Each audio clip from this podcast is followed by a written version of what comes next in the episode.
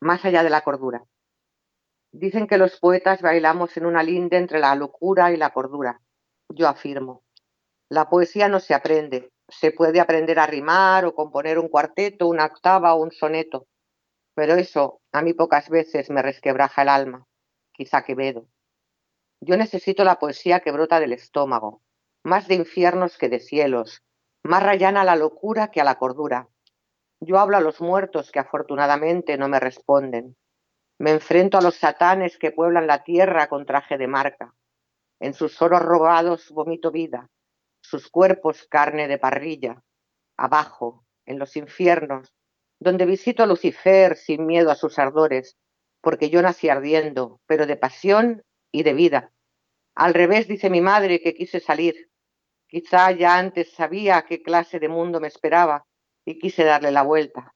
Sí, poeta se nace.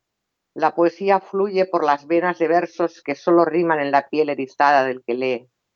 Y cuando me enfrío y no crepito de vida, la muerte viene a visitarme.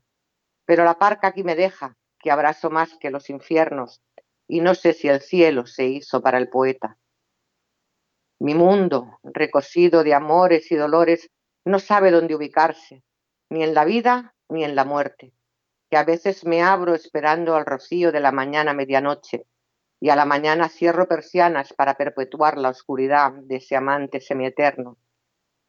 Ese que va y viene, ese que yo no sé y él no sabe, y entonces me dejaría caer por ese pozo que bajo mí se abre.